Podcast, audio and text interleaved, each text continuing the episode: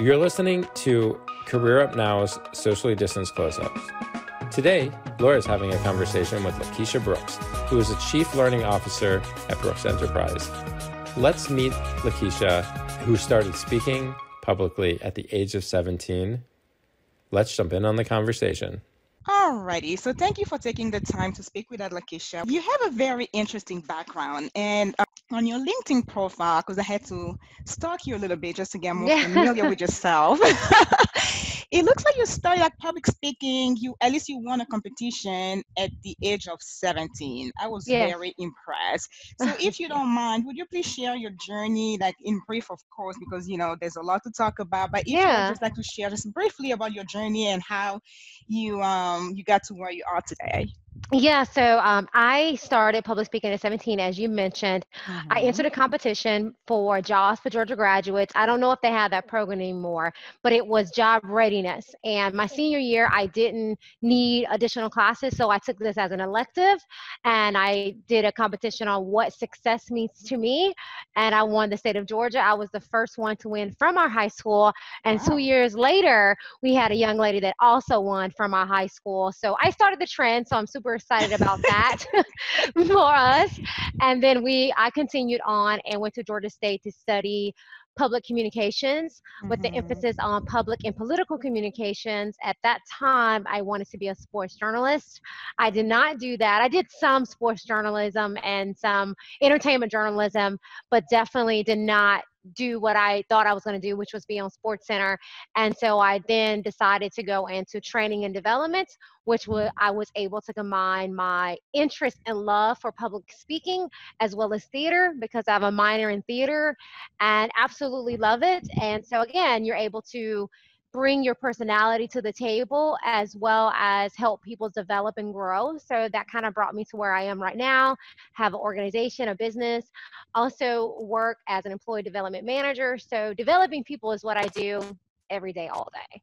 Oh, wow, that's Mhm. very impressive. So you mentioned uh, the uh, public speaking, you being a journalist, and now kind of moving into training. That's a lot, and obviously we can box you in.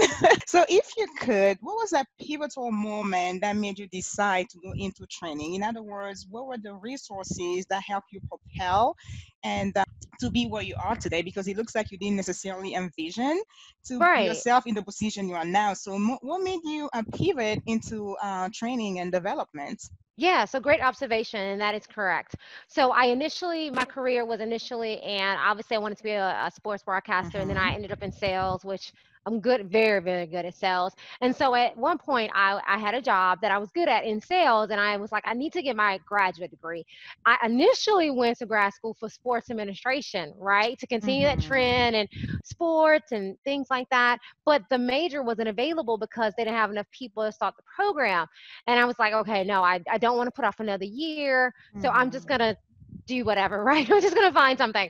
And I saw something called general administration, like leadership, organizational leadership, organizational management, and fell in love with it.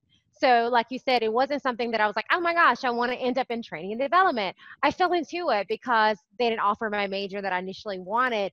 And Mhm. my professors, I had three professors that were so incredibly supportive that were like, you can do this right now without any development and charge this amount of money. When you're done or in five, ten years, you will Mhm. be basically where I am now. And it was because of them that I felt like I could really combine what I know Mhm. because I've been a manager since I was 21 and really, really develop people. So I definitely give kudos to Central Michigan University, my professors at that school for helping me pivot into Mhm. something that I didn't even know that I was already good at. So Mm. those were my resources were people that saw something in me that I didn't even know I already possessed. Ah, oh wow, that's really um, nice to hear, and it uh, always uh, interests me when people can really pursue their passion because a lot of us we go to school and it's like a natural progression. You find a job, it may not necessarily be something you're passionate about, but you were able to tap into your passion and do something that you really really like, Right. which is always like a exactly. Like you know, you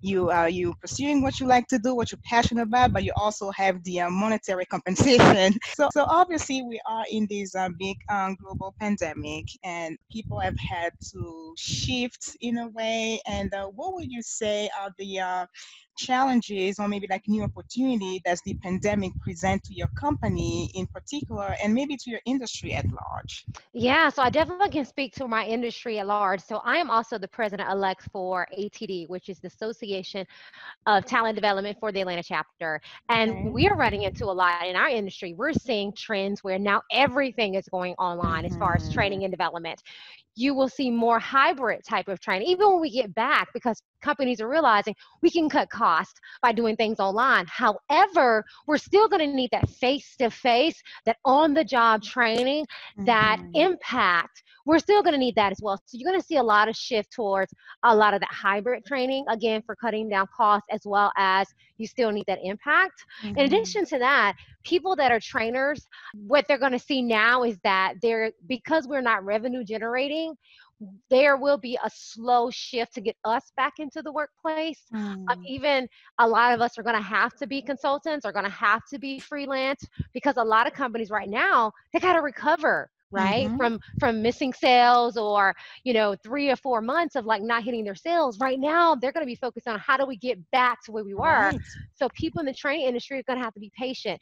Continue to upskill yourself. You know whether it's a certification it's going to meetings it's meeting new people. So for people in my industry it's be patient continue to get your tool belt where it should be, right? Mm-hmm. Get a mentor, learn some new skills so that when you're back in the workforce, which you will be, or you get that contract, which you will get, you're prepared not only for what you already knew, but any new opportunities that may come your way because you took this time to develop yourself. So that's just kind of what I see in our industry and just kind of some some pointers and tips to people that are, are in my industry, whether they're mm-hmm. an employee or work for a company where they kind of just kind of need to to sit back, relax, and um, realize that things will will develop again soon. Yeah.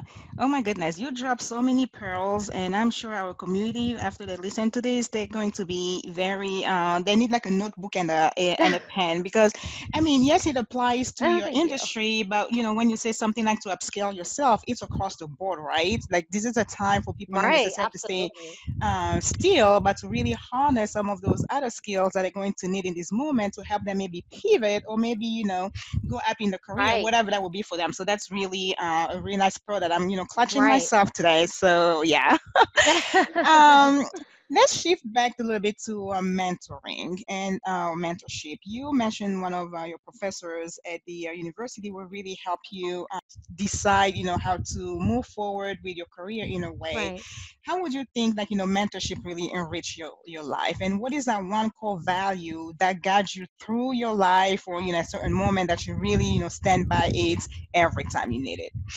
Great question. So I would say the number one mentor in my life is my father, no, mm. hands down, no question about it, who has been literally my biggest support since forever, since I was doing public mm-hmm. speaking competitions, since I was doing things like that. It's definitely been him, hands down. Um, teaching me about that I can do whatever I want to do, putting my mind to it, putting your best foot forward. He said, Keisha, I never had to worry about you being successful because I knew whatever you wanted, you can do it. So wow. even when I feel like, oh gosh, I don't know if I can do this, you hear your father's voice saying, No, you can't. Mm-hmm. Find the resources, find a way, make it happen, kind of thing. So that has been very crucial for me. Um, mm-hmm. In relations to mentoring in general, I'm so passionate about this that with ATD Atlanta, I created a mentoring program, a pilot program that we are currently in right now. And we are in our seventh month of the program, and we're doing very well. And we're actually going to highlight some of our relationships here in our next newsletter because I had some people tell me it is the best mentoring mentoring program they've ever had. Mm-hmm. So people said, I found this program at the right time in my career because I needed it. Mm-hmm. And so to hear that for me means that we're doing a good thing. We're helping people that need that extra umph, the extra push, that dad or that mom voice in their head mm-hmm. or coach that may not have gotten that otherwise. So mentoring is so crucial for anybody, no matter what stage you're in. And as a matter of fact, I just launched a relaunched a protein healthy snack business that I had in Florida and I got a business coach and a mentor. So mm-hmm. even though mm-hmm. I I did this before and I've ran a business, I said, "Hey, even I need a mentor to help navigate these these waters so it doesn't matter where you are in your career if you've been successful it's so imperative to get someone to be that sounding board to be that mentor so i encourage everyone to go out and find someone that you can call a mentor or even a sponsor if you get to that level as well mm. oh wow i was not aware you have your uh, also like a mentorship uh, program yes oh, i wow. created a few of them i have a client right now that we are in the process of developing theirs. They're a pretty mm-hmm. large nonprofit, and um, yeah, oh, we're about to launch theirs in a um, few months as well. So I don't just do it for ATD or my own my own personal um, development, but I also create programs for organizations as well who may need okay. that. That's interesting. So, what would you think then, like a mentorship program like Career Up now? Understanding you have also like different uh, membership mentorship uh, organization that you're helping is so important to this uh, Career Up community, and you already kind of brush up on it already. Right. I mean, you just kind of said it already mm-hmm. in the mm-hmm. name of, you know, Career Up now. It's all about now. mm-hmm. So having that person that's going to help you develop your career, not just now, but in the future as well. So it's imperative, like organizations that we're involved with now, it's important that you have those pieces in place. You have those individuals, especially if it's a certain demographic. So I know that the organization, though reaches out to everyone, does have a particular interest in those in the Jewish community. And it's important that we continue to develop people, especially if we have that subgroup of individuals. And I also know that Bradley works very hard to have those subgroups like for women mm-hmm. and developing as well, and college students. So what I love about the organization and the mentoring program is not just, oh, it's just for those that are Jewish or those that are women or those mm-hmm. that are in college. Mm-hmm. It encompasses everybody Everyone. because mm-hmm. you never know who needs development and it's so inclusive that I'm I'm not Jewish, but I felt that I was included in it and to be asked to be a mentor to be asked to be in this this, this part of this interviewing process so mm-hmm. that's why i think it's imperative because you can learn something from everybody no mm-hmm. matter their background or uh, demographic or anything like that so that's what i love about the mentoring program that you guys have created and it, it will continue to develop because it is so inclusive because you kind of need to kind of reach back from anybody mm-hmm. to learn something from anyone